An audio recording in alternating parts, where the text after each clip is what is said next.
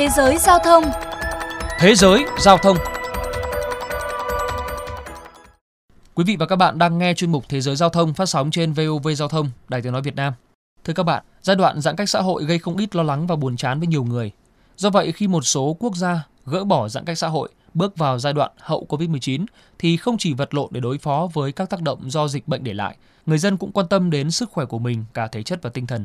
Và xe đạp hiện là câu trả lời với nhiều người dân Jakarta, Indonesia. Đó cũng là nội dung mà chuyên mục hôm nay đề cập. Mời quý vị và các bạn cùng nghe.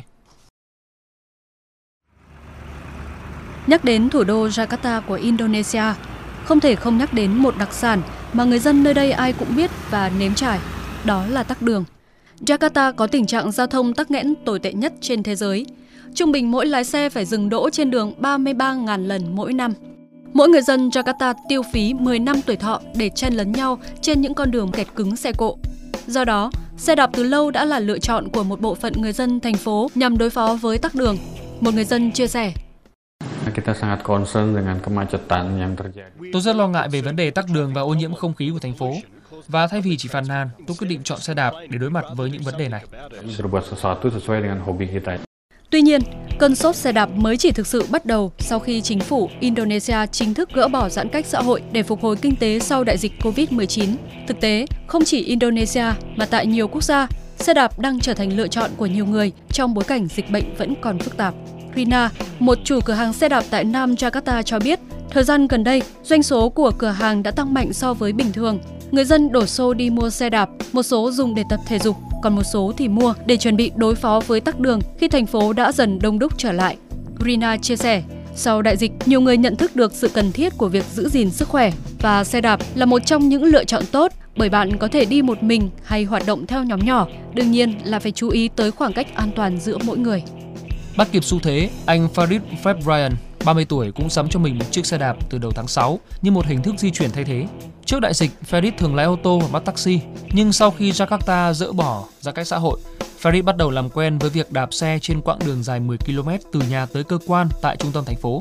Việc đạp xe sẽ thuận lợi hơn nữa nếu thành phố có nhiều phần đường dành cho xe đạp. Dù sao hiện tại các phương tiện khác vẫn rất chú ý tới người đi xe đạp như tôi nên chưa có vấn đề gì. Anh Farid chia sẻ. Mọi việc khá suôn sẻ với Farid, nhưng với một số người khác thì chưa. Trong thời gian qua, có ít nhất hai vụ tai nạn liên quan tới xe đạp đã xảy ra tại Jakarta. Tại một diễn biến khác, cảnh sát thành phố đã nhận được báo cáo về một vụ cướp nhằm vào người đạp xe vào buổi tối. Hiện đi xe đạp tại Jakarta vẫn tồn tại những rủi ro. Dù đi cẩn thận thế nào, chúng tôi vẫn đối mặt với nguy cơ bị các phương tiện khác như ô tô hay là xe buýt đâm phải nếu không chú ý.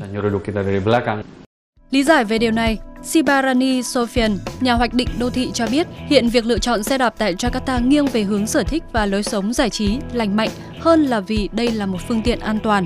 Chưa kể, một bộ phận người đi xe đạp chưa trang bị cho mình mũ bảo hiểm hay đồ bảo hộ đi kèm. Chuyên gia đô thị Niwono Joga từ Trung tâm Nghiên cứu Đô thị Jakarta cũng đồng tình với ý kiến này và cho rằng chính phủ nên chú trọng nhiều hơn đến sự an toàn của người đi xe đạp như thêm làn dành riêng cho phương tiện này đèn đường và lực lượng tuần tra vào buổi tối để đảm bảo an toàn. Nếu không, việc đi xe đạp sẽ chỉ dừng ở mức phong trào và sẽ nhanh chóng đi xuống sau một thời gian ngắn. Thực tế trước đó, thành phố Jakarta đã có kế hoạch mở rộng mạng lưới làn đường dành cho xe đạp lên tới 63 km trong năm 2020 trên tổng số 500 km theo kế hoạch dài hạn. Tuy nhiên, kế hoạch này sẽ phải tạm hoãn lại khi thành phố phải phân bổ lại ngân sách trước ảnh hưởng của Covid-19.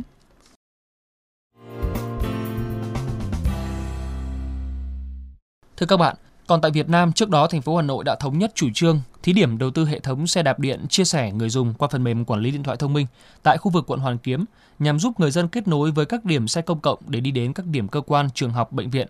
Hiện mô hình đang được triển khai và trong quá trình chuẩn bị tại khu vực vườn hoa Tây Sơn. Về phía thành phố Hồ Chí Minh, khi đề án phát triển vận tải hành khách công cộng kết hợp với sử dụng phương tiện cơ giới cá nhân được triển khai trong giai đoạn 2021-2030 với tổng vốn đầu tư 400.000 tỷ đồng, thành phố sẽ có dịch vụ xe đạp và xe mô tô điện công cộng, hỗ trợ kết nối với hoạt động vận tải hành khách công cộng bằng xe buýt được thuận lợi. Đến đây chuyên mục Thế giới giao thông xin được khép lại. Hẹn gặp lại quý vị và các bạn trong các chuyên mục sau.